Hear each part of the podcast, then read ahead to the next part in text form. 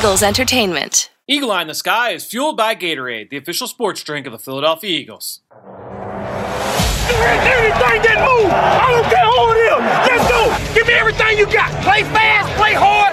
Let's meet these boys tonight in their house. It's party time. It's party time. Flag, here we go. You are listening to the Eagle Eye in the Sky podcast. Now, here's your host, Fran Duffy. That's right. Another week. We've got the final game of the year as the Eagle Eye in the Sky podcast, fueled by Gatorade, continues. I'm Fran Duffy, and as always, I think we've got a great show for you here on episode number 299. At the top of this week's show, we've got Chalk Talk, where I chat with Ben Fennell about the Eagles, their loss this past week against Dallas, the Week 17 matchup against Washington, some scheme themes to hit on right at the top of the show. Um, but it's not the end because I also caught up with Eagles rookie wide receiver Quez Watkins. I talked to him late last week before the team's game down in Dallas, but I want you guys to hear that conversation. We talked about his background and just what it's like coming into the league with a couple of rookies at his side. So we'll talk all about that with Quez at the end of the show. Before we get there, though, a couple of things I want to make sure we hit on. Number one, as a quick reminder, the best way to help us out is to go on Apple Podcasts, leave us a rating, leave us a comment. If you leave a question, I'll answer it. And guess what? If you guys want topics that are covered here on the show throughout the off season, if you've got a question about anything, I will go and find a guest to come and sit and talk with me about that subject. We can create a whole episode around it. So if you've got ideas, if you've got topics that you want me to hit on, if you've got requests, you know where to go. Go to our Apple Podcast page, leave it in the comment section, and I will be sure to hit on it here over the next few months. Also, if you enjoy my conversation with Ben here each and every week, then make sure you go and subscribe to the Journey to the Draft podcast. It's that time of year, right? The Eagles uh, are out of the playoffs, so I think a lot of fans at home are now getting their eyes to the offseason, not just what's going to happen with this current Eagles team, but also, who are the guys that are coming down the pipeline here with the NFL draft? The Eagles appear to be picking here in the top seven, eight, nine of the draft, depending on how things go later this weekend. But we are covering every single big name prospect and all the guys you need to know on day two and day three as well. Make sure you go check that out on the Journey to the Draft podcast, wherever podcasts can be found. And I've said it numerous times over the last few weeks. My favorite segment on that show has been the Scout Story segment, and it's a new segment here this year. And every week, I welcome a member of the Eagle scouting staff to come on and talk about a current Eagle and just give their memories of scouting them coming out of college. And then we talk big picture takeaways from that position or from that scouting report. Well, this week, I talked with Eagles Southwest area scout Sean Heinlein to talk about Darius Slay and get his thoughts on him when he came out of Mississippi State back in 2013. Here's what Sean had to say from the Journey to the Draft podcast. Well, joining us once again here on the Journey to the Draft podcast, driven by AAA, Eagles Southwest area scout Sean Heinlein. Sean, thanks so much for joining us once again, man. Thanks, Brian. I appreciate it. Thanks for having me on. So let's talk about Eagles corner Darius Slay. And I remember when he was coming out of Mississippi State, um, it was him and Jonathan Banks, the two corners, uh, you know, for the Bulldogs that year and they were both really, really talented. I'm interested to kind of get your memories on uh, scouting Slay, and I guess it Banks too, because it almost was like not a package deal, but since they were both so talented, uh, you couldn't talk about one without the other. Memories on, on, kind of evaluating him and projecting him to the league. Right, that was the thing when you went in there. Banks was the, the high-rated guy that everyone was wanting because he had such high production going into that final season. Um, so you're really anticipating going in and seeing this guy, and then you walk out on the practice field and you watch Slay move around. You're like holy cow, who is this kid? He, he takes your eye because he was a much better athlete in Scout's eyes. He was just so fluid. I mean, obviously, he had great size for a corner, um, showed ball skills in practice. You're like, holy cow, because he had come from junior college, so he wasn't really on the radar like like Banks would had put together a couple of years in SEC play. Um, so Slay kind of just popped some eyes when he walked out there on the field of, hey, we we got to do some more digging here. There's more than just one guy how hard is that to do? I should I should say how hard is that to do, but you do almost like have to try hard to not get suckered into like all right, like I know I'm coming in to watch this guy, then not get tunnel vision on just that one player and not miss out on oh by the way, there's another blue chip guy right across the field. Right. Um, not so much. I mean, you, you expect to have some surprises at the SEC schools for sure. Mm-hmm. I mean, there's guys that are backups that um, end up playing for a long time in the NFL. Ron Brooks, who we you know drafted in Buffalo and came to Philadelphia. He only started a couple games at all at LSU, right. but was a productive player when he played. And so you kind of expect that there's going to be guys, there's going to be surprises. Um, so you, you want to keep your eye open for all those guys because uh, again, they, sometimes they slip through the cracks for a little bit, especially coming from a junior college or something like that. They just haven't found their footing yet. Major college football, that's all. I feel like one big topic that a lot of people will bring up, especially when we talk about Banks versus Slay, was like, uh, it's not really a black and white discussion. Is like traits versus production. Uh, you know, in the scouting world, like, uh, how do you guys talk about that? How how is that kind of discussed uh, amongst you and your peers? Again, it comes down to a thing of like potential. Like, where is this guy projected to be in a couple years? Um, with Banks, I mean, you, because of his traits and his production that he had in the SEC, you, you kind of already knew what he was going to be going into it with with Darius, it was more of where's he going to be in a couple years because he's just getting his feet underneath him, coming from junior college, finally getting to start Mississippi State, um, putting together the production he did that that senior year. You know, it was, it was again the projection of where's he going to be once he works on his technique, once he becomes more refined at the position. How good is this guy going to become? Like, will the production follow the development? Be the big thing.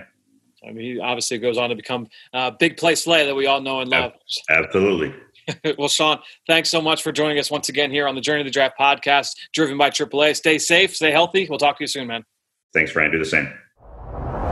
So that was that whole segment uh, with Sean. Hope you guys enjoyed that. Uh, you know, and my takeaways as well uh, from that uh, exchange. I think overall, when you look at the evaluation of Darius Slay, certainly a really fun one and a good case study uh, since he came out the same year as Jonathan Banks, who was a much bigger name throughout that pre-draft process. But make sure you go check out the Journey to the Draft podcast. Those interviews happen, those segments happen every single week over there on that show. And we do two episodes a week. So hope you guys uh, have enjoyed that. Make sure you go and subscribe wherever podcasts can be found. All right, talking about Journey of the Draft, let's talk with the guy who is on every single episode of that show with me. That's Ben Fennell. We're going to dive into our chat now in Chalk Talk.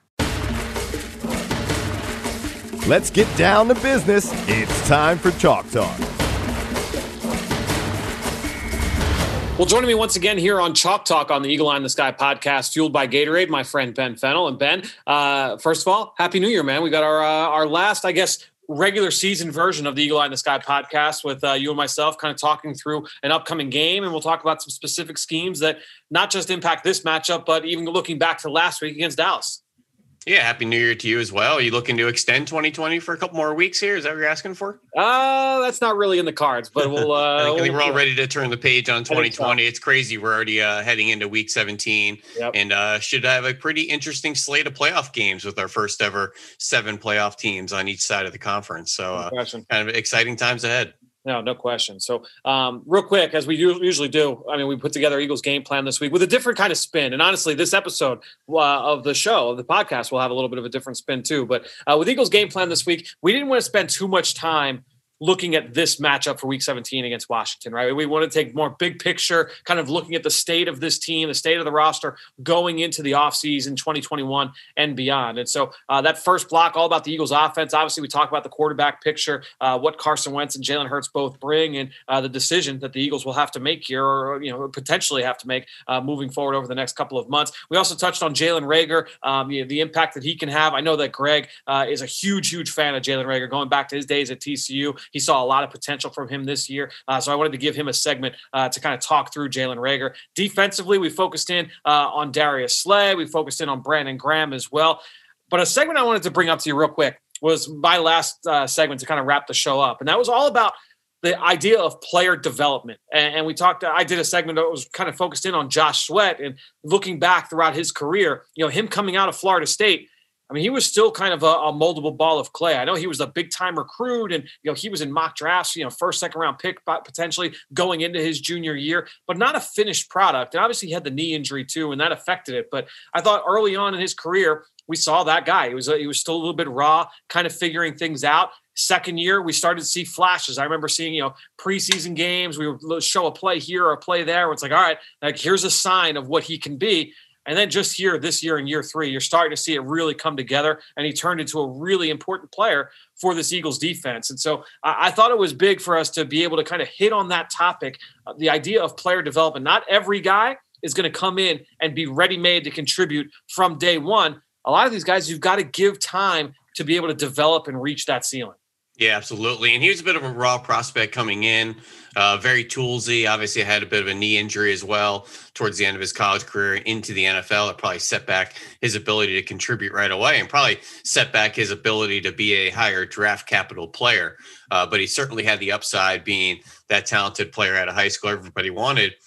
But he's only been a part-time player with the Eagles in his young three-year career, and he was about 35% play time last year. This year, he's cranked that up to about 43, 45%, really on that second unit of the defensive line, and he's provided exactly what you want. That instant pressure, instant production anytime he's on the field and to watch him ascend and he's actually a very technical player and we love watching him and his first step get off his hand usage his counter moves obviously that infectious style of the defensive line of the entire Eagles always hustling and flowing to the football. Now it's that cat and mouse on. Can we increase the play time and still get that production? Can he play 60, 70%, maybe be a starter and still get this level of production? Or will that come at the expense of maybe not being as fresh? Those second unit guys for the Eagles, always very valuable. They always like to play pretty much seven, eight deep across the board. So having that third, fourth defensive end is valuable. And I think Josh Sweat has really done a good job in filling that role. I think it's a really good point, and it's something that uh, I'm sure we will discuss a lot here as we get into this offseason. So, uh, Josh Sweat, a player that did not play this past week against Dallas, but I want to quickly kind of get your thoughts uh, on the game. Obviously, a pivotal loss for the Eagles, eliminating them from playoff contention here for 2020. Um, big picture takeaways from, from your end? We obviously, I, I, gave my thoughts on Monday with Greg. We heard Greg's thoughts. Uh, interested to kind of get your thoughts uh, after you came away watching the film. Well, you know, I, I felt the game just took on so many different tones. And I remember sitting there watching the game with you, and after the first two drives, looking at each other and feeling pretty good. And the first quarter went really well, and they marched right down the field with a methodical drive. Then the explosive play touchdown, which you love to see, those quick strike drives as well we looked at each other and we were sitting pretty. And then things got away from you, and the rookie quarterback uh, kind of had some rookie mistakes and some rookie like play, which is expected. And the lead slowly got away from them. And it really took on a different tone in the second half. They got away from some things conceptually, uh, but you had the highs and lows of a rookie quarterback. And that's kind of the live wire, week to week life of rookie, rookie, you know, signal callers. You may get an upset special against us you know, playoff caliber team like the Saints, and you might lose some games to some lesser teams like the Cowboys that you probably should have won uh, and blowing a lead and things like that. So uh, there was certainly a lot of good to take away. There were some big plays on both sides of the ball. It was a fun game to watch back on tape because of that. Um, but I just felt like collectively watching it back, it just took on a lot of different kind of tones throughout. So let's go into uh, some of the things that we did see and uh, a play that we broke down. I thought it was really fun. You know, going back, you mentioned watching the film uh, on Monday morning because that while it was overall a negative game, there were a lot of really positive things to take away from it. And I thought early on, as you mentioned, we saw some really good things from the Eagles' offense. And the the play that ended that first drive, the touchdown run by Miles Sanders it kind of hit me like a bolt of lightning as we were watching it, man, because it was it was basically, I mean, it wasn't anything crazy in terms of the structure. We see teams run these kinds of plays a lot where you've got the jet action with the the you know run blocking up front, and you basically had two linemen pulling from the left. The Eagles had some kind of a read element on the play where the backside defensive end's unblocked. So Jalen Hurts is reading that backside end but you had the the defense expanded horizontally because of the jet. You had blockers coming from left to right. They're down in the low red zone, and I'm watching this saying like I've seen this pattern, this motion pattern before. I've seen this develop. This looks just like the Eagles shovel pass that we've seen for years and years and years under Andy Reid. And it was just kind of fun. Those kinds of things pop up to you and I while we're watching film all the time. And I thought it was a really kind of fun way to break down one of the biggest. I mean, you could even go back a couple more decades. Let's get a seal here and a seal here. What are we trying to do, Fran? We're right. trying to create an alley for the ball carrier to get through. Yep. And sometimes you have to break it down and just say more of a human nature. We're trying to create an alley. So, how do we do that? If you can influence and stretch the one side and maybe seal the backside, that's going to create that crease. And when we watch certain things from a conceptual lens, we immediately reflect back to other concepts that do the same thing.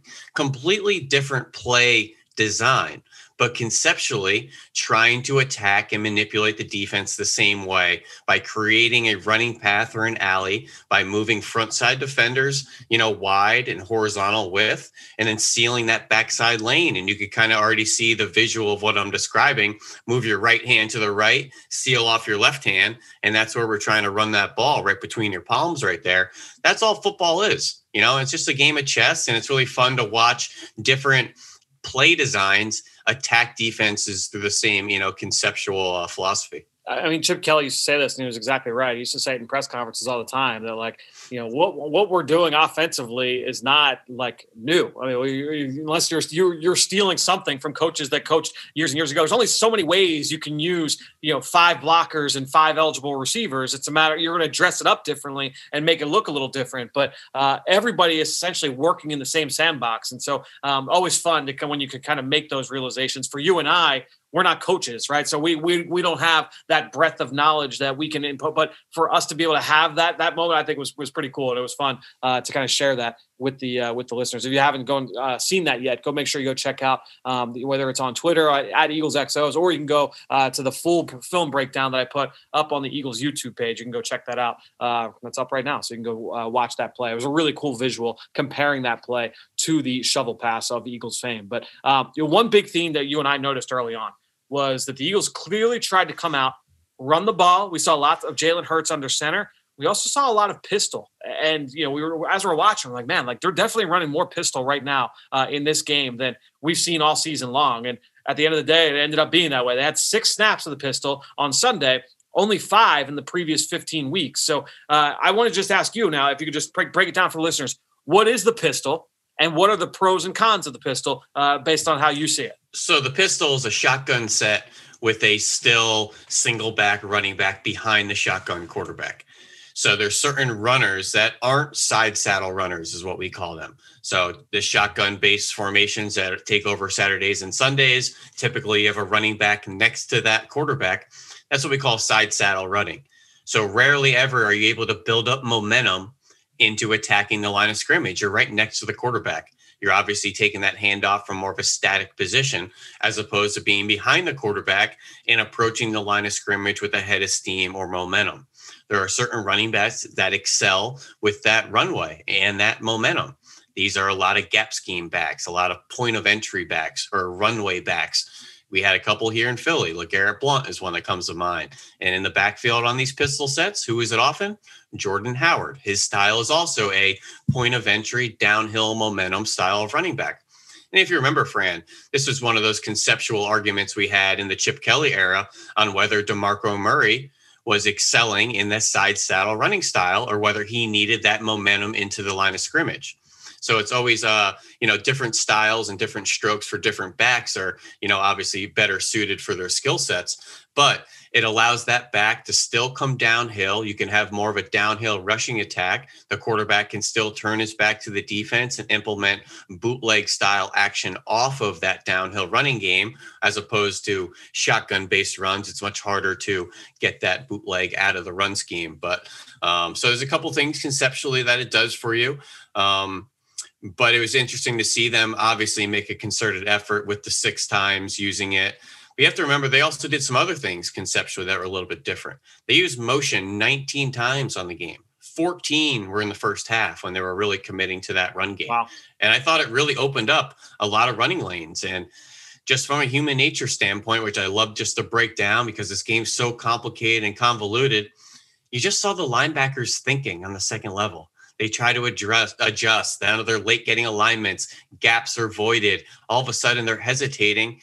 And then that's all you need in the NFL that half a step, that half a second, and you're out of position.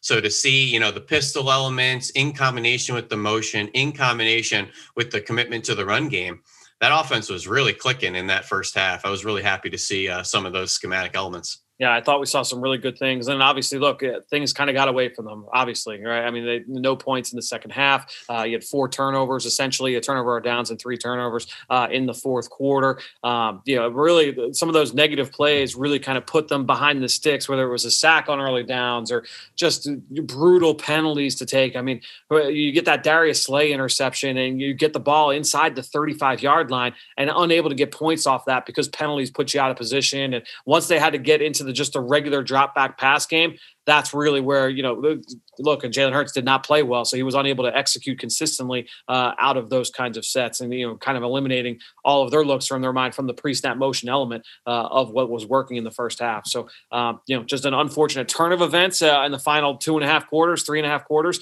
uh, of this game. But uh, as we know, the Eagles did lose, and I want to go over to the defensive side. And I mentioned the Darius Slay interception. I'll, I'll start there with you. Uh, this happened relatively late. I think it was one of the last plays of the third quarter. Came from a type of zone coverage that uh, we get we broke down we break down all the time, and it's tough to because we've seen it a lot over the last couple of years, and we never know if we look at this as more of a two high coverage or of a one high coverage. And uh, there's lots of different ways to kind of break this down, and we without getting too much into the into the weeds here.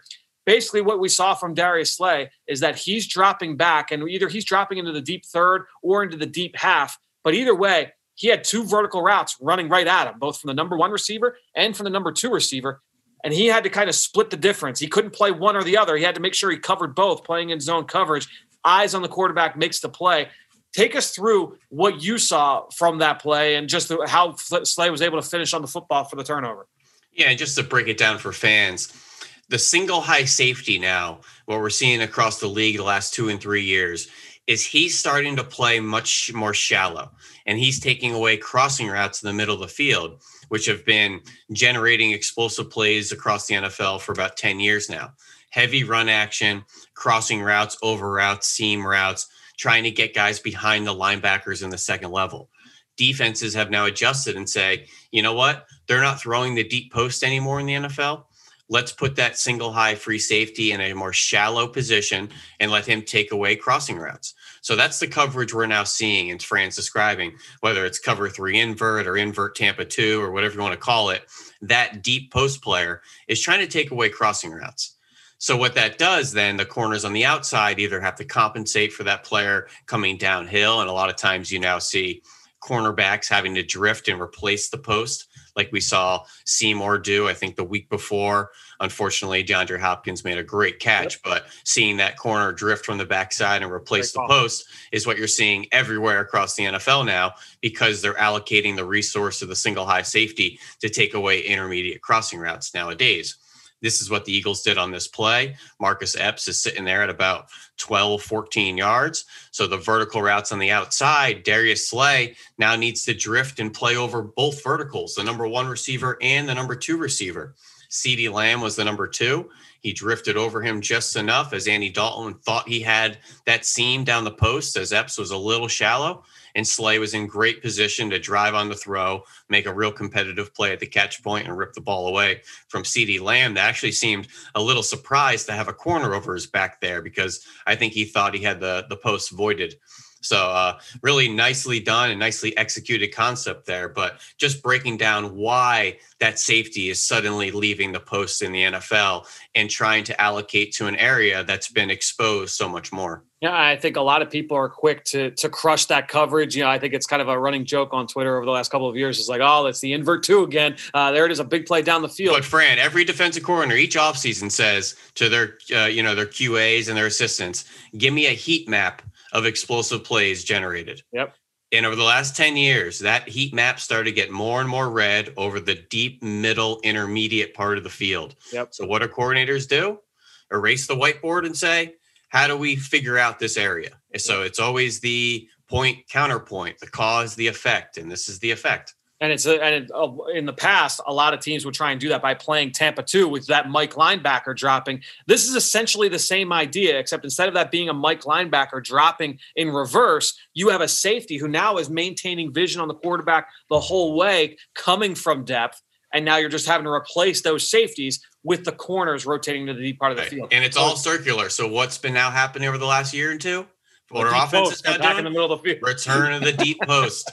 so it's all cyclical. It all comes back full circle, and that's the beautiful nature of the NFL. And it's like what we just we talked about at the top, and talking in terms of like that shovel pass and things like. that. There's only so many ways you can use 11 players, so it's a matter of how you try and use them uh, to find. Hey, defenses want to get small to get faster. Okay, we're going to get bigger and attack that small vulnerability, and when we get, you know, suddenly the defense beefs back up we're going to get small again. And it's always going to be that ebb and flow. And that's the great competitive nature of these coaches. And I think a, a similar kind of discussion could be made just about like, you know, the, the, Eagles game plan coming into this. Look, they knew they were shorthanded, right? You know, you're coming into the game, no Josh Sweat, no Derek Barnett. Fletcher Cox gets dinged up early in the game. So you're you're limited up front in terms of your the bodies that you had. And you're also you've got injuries in the secondary. You know, we know no no McLeod, no Maddox. You come in uh, hurt in the secondary. So they come in and early on, we saw a lot of different blitzes. We saw a blitz that has worked numerous times for them over the last couple of weeks. Um, you know, with the the uh, the edge pressure, two defensive backs coming off the corner, defensive tackles dropping out. That has worked for them for sacks, for interceptions over the last couple of weeks. This week, Andy Dalton dialed up the perfect play, you know, was knew exactly where to go with the football against that blitz. And there were other cover zero looks. No matter what kind of pressure they dialed up, Andy Dalton, veteran quarterback, knew where to go with the football. So I, I guess again, it go, kind of goes to that uh, that we were talking about that cat and mouse game. There are pluses and minuses to everything. I, I think a lot of Eagles fans say, "Oh, you know, I want to see more blitz. Want to see more blitz. Want to see more blitz." Well, you know, the Eagles blitzed early in this game. Dallas found a way to burn the blitz. Then the Eagles dialed it back a little bit, and they you know found all right they're going to play man to man coverage. All right, now we're going to find ways to be able to beat man to man. You're always having that cat and mouse game with the offense. Yeah, absolutely. And you know, some of those same exact blitzes were successful in prior weeks.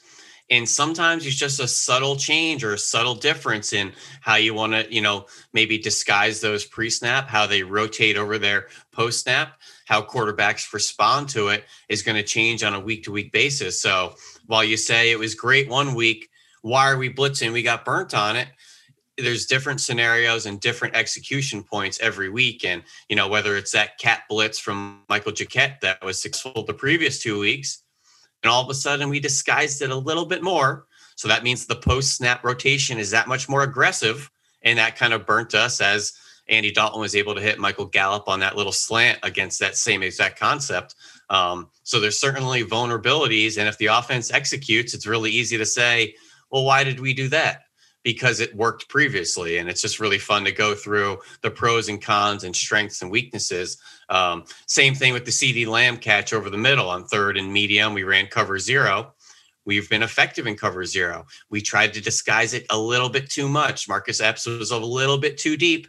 Andy Dalton, veteran quarterback, knows how to diagnose and assess blitz, got the ball out immediately, six yards on third and five. And that's all it takes sometimes no question. So, uh, look, a lot to take away from this game. We'll be back here next week in this segment to break down uh, a little bit more with this Eagles season, and I got a little bit of a treat as well for you. I think we'll uh, we'll we'll do a little bit looking around at some of the Eagles' opponents as well uh, from the 2020 campaign. Until then, Ben, thanks so much for joining us once again here on the Eagle Eye in the Sky podcast, fueled by Gatorade. Experience the fastest internet and more in a snap. With Xfinity XFi, you get the speed, coverage, control, and security you need for the ultimate in home Wi Fi experience. Xfinity, proud partner of the Philadelphia Eagles. Great stuff from Ben, who you can follow on Twitter just like I do at Ben Fennell underscore NFL. And while you're at it, I'm at Eagles XOs. That's where I post all the podcasts I'm a part of and all of our X's and O's content that we produce here at Eagles Entertainment. You know how much I appreciate everybody that promotes this podcast on all forms of social media. That's one way to support the show. But the other way is to go on Apple Podcasts or Stitcher, give us a rating and leave us a comment. And I want to give a shout out today to someone who did just that. Coach48 left a five star review saying, What a block! My Mailata's block is how Quez Watkins scored. He ends up downfield and stops the defender from getting the tackle. That was huge. Obviously, that was after the Eagles' loss in week 15 to the Arizona Cardinals. And then he went on to talk about Jalen Hurts and some of his struggles in that game. And, you know, basically brought up, I didn't want to go through the entire comment, but basically wanted to go through how is there a double standard in how we're, we are evaluating Jalen versus how we were evaluating Carson? And I, I think it's a, a, valid argument to bring, and I think it's, it's fair to look at ourselves from an analysis standpoint. And while we're watching, whether it's fans, media, the one thing you, you do have to consider, obviously, is that Jalen Hurts is a rookie. He's making his first couple starts. This is part of playing a rookie quarterback. You're going to go through these growing pains. Was this past, and I think you could say this about this past week against Dallas. It was not a great performance. I said it earlier with Ben. He did not have his best game. He played worse than he did the previous week against Arizona. And you mentioned in that game, you saw uh, the safety for sure. He missed some, some, throws in that game. He also made some big plays uh, in that game. So, look, there are going to be positives, there are going to be negatives. Every rookie quarterback goes through these kinds of things. Uh, you know, so you're going to see that. So it's a matter of how they fight through that. How do they handle that adversity? From the outside looking in, it looks like Jalen is handling that adversity well. Uh, you, I, I, always, I've been kind of taken aback over the last two weeks in these losses, and he actually said it after the Dallas loss that he takes it personally. And you could tell even after the Arizona game, I think a lot of people in the media were really ready to love him up for everything that he did. I mean, he threw for over 300 yards, and you know what he, I mean, he made some impressive throws in that loss to Arizona. But I mean, he looked extremely upset afterwards. And this is a guy that is not accustomed to losing throughout his high school and college career, whether he was at Alabama or Oklahoma. He won a ton of games. And so uh, just seeing him take that loss, I, I thought that speaks to the way that he has handled that adversity. But no one knows that better than the coaches and the people that are working with him each and every day. So they've got more information than we do from that respect. But look, at the end of the day, yes, you, you do have to look at that and say, uh, where are the areas that he needs to get better? Obviously, it was not perfect. You're never as good as people think. You're never as bad as people think. So, uh, and I think that, that works for both of these guys when we're talking about Carson Wentz and with Jalen Hurts look, the, the Eagles are they're going to have a big decision to make here coming in the next few weeks, um, next few months. So I think ultimately uh, we're going to let this play out, and we'll see exactly uh, how this progresses here uh, in the coming months. But uh, Coach Forty Eight, really appreciate that. Thanks for leaving that comment over on our Apple Podcast page. And you mentioned uh, that Quez Watkins touchdown. Ironically enough. I talked with Quez late last week before the Eagles' trip down to Dallas. We talked about that play. We talked about uh, just his arrival here in the NFL. Let's get to that interview right now. Well, welcome into our one-on-one interview. Excited to be joined here by rookie wide receiver Quez Watkins. Quez, thanks for joining me, man. How you doing? Thanks for having me. I'm doing great, man. So let, let, us get into your background as a receiver. How long have you been playing uh, football? When did you first start? Uh, I started when I was four years old. Um, I had friends and my brothers and stuff that was actually older than me and that was playing, and I couldn't play.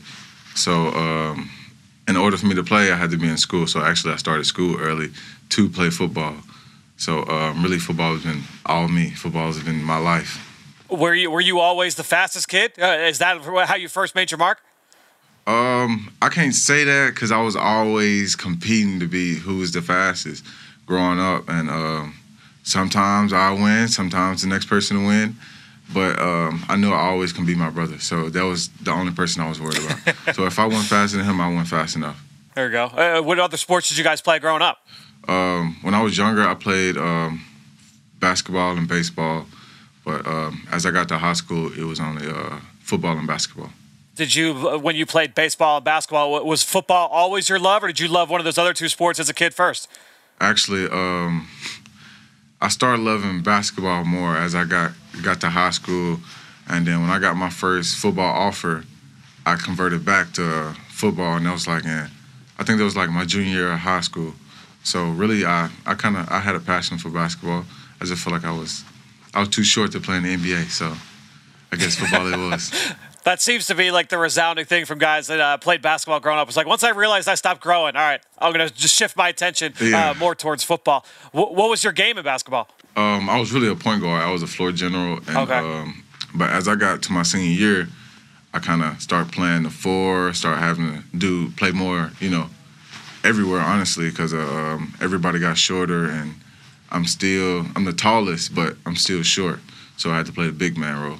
And you had that leaping ability for sure. You mentioned right. the, your first offer. What was that? What was that first offer? What was that recruiting process for? Like, how did you end up at Southern Miss? My first offer actually was Southern Miss. Um, I want to say they called me after a basketball game. Uh, they came and saw me play and just saw my athleticism, and uh, they offered me at the basketball game, and uh, I really wasn't sure about Southern Miss because, um, you know, when I went, the stadium, um, the scenery, it was just, it was different. And being in Mississippi, I kind of didn't want to be that close to home. But um, as I start talking to the coaches and everybody more, it just started becoming family. But um, my recruiting process, it wasn't as big as you know a lot of other guys. I kind of had uh, majority of Conference USA, so it was really pick and choose between there. So I talked with your former head coach Jay Hopson after the draft, and one of the things he told me, I said, "What's something that stands out about Quez on the field?" And he said, "Honestly, I can't think of a time where he was even with the defender, and it was an even race, and he got caught from behind." Uh, do you feel like that's fair to say uh, from the four years that, that you spent down there with the Golden Eagles? Definitely, I I cannot let nobody catch me. I can't let nobody be even with me either. That's fair. That's fair. So uh, take us through when you first get there. You you played relatively early. How did you grow as a receiver? And when did you feel like the light kind of went on for you? And what helped you get to that point? Uh, really growing as a freshman, been around um, all the older guys and stuff like that. Really just learning from what they did and their mistakes. And um, I kind of it gave me an opportunity to grow faster because everybody that was around was like probably already 21 years old, 22 years old probably got a kid or whatever, and I'm just this, you know, 18 year old. So I had to grow faster. And um, when it was my turn, that my redshirt freshman year, I stepped up, and um, everybody really pushed me. Everybody pushed me to the max.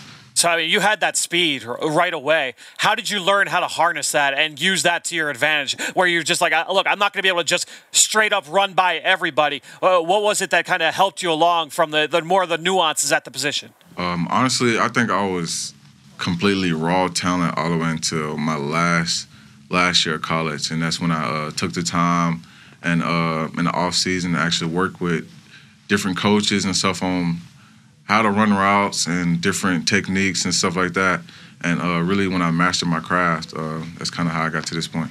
Was there a, a, coach or a player that really kind of helped open your eyes, or was it more like, look, the NFL is becoming more of a reality? I know you had a, a few, a handful of teammates went on to the NFL. I know uh, the safety Moore uh, was a third round pick. I mean, Ito Smith was down there with you guys, right? So, uh, what was it that helped you kind of realize, hey, the, the NFL is a reality?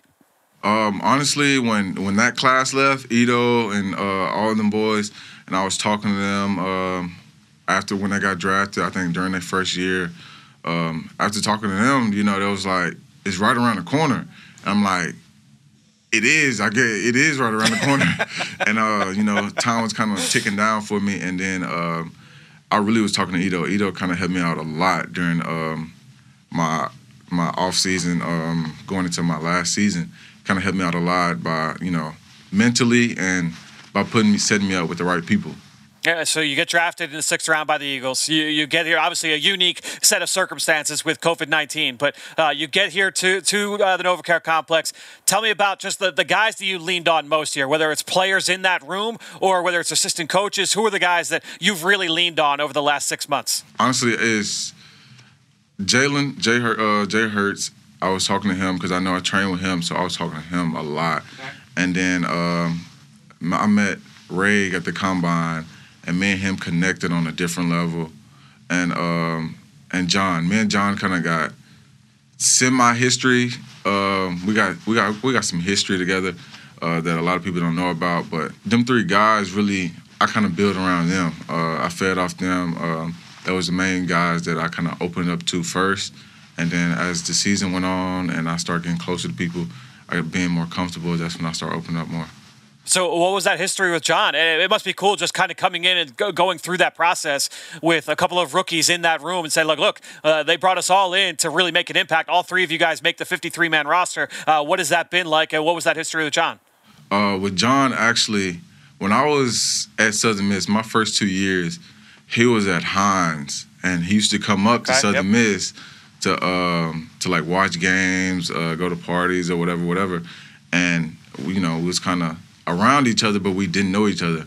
So um, when all this came about and we was just talking and uh, kind of related on different sceneries about we was at the same place at the same time and didn't even know it, didn't even know each other. So uh, that's really kind of how we got history, and we just know some of the same people. Gotcha. And then what is it like just kind of coming through this whole process with Jalen, with John, just uh, uh, three rookies in that room, and knowing that you guys all bring some extra juice to that offense that certainly showed up on Sunday? Man, we all, all three of us know that um, when the time comes, we can really, we can make a big impact. We can make a huge impact, and we can really, we can be the uh, face of the program, honestly. Well, Quez, thanks so much for joining us here on our 101. Congrats on the, the first career touchdown this past Sunday against Arizona. Stay safe, stay healthy. Happy holidays. We'll talk to you soon, man. Thank you. Happy holidays. Well, thanks so much to Quez Watkins and all of you out there for your continued support of this show and all the rest of our podcast offerings here at Eagles Entertainment. All that being said, I think that'll do it. Another show in the books here on the Eagle Eye in the Sky podcast, fueled by Gatorade. For everybody here at the NovaCare Complex, I'm Fran Duffy. We'll talk to you next week. Raise a glass to that comforting feeling of an Eagles touchdown with the all new Broad and Pattison wine collection created in partnership with Wink, Featuring a Cabernet, a Rose, and a Chardonnay. Broad and Pattison wines are the perfect pairing for any occasion. Now you can bring the sweet taste of victory with you to a dinner with friends or to the tailgate with your game day crew. Purchase online today at philadelphiaeagles.com slash wine to stock up and have Broad and Pattison delivered right to your door. A portion of proceeds from every bottle benefit Eagles Autism Foundation.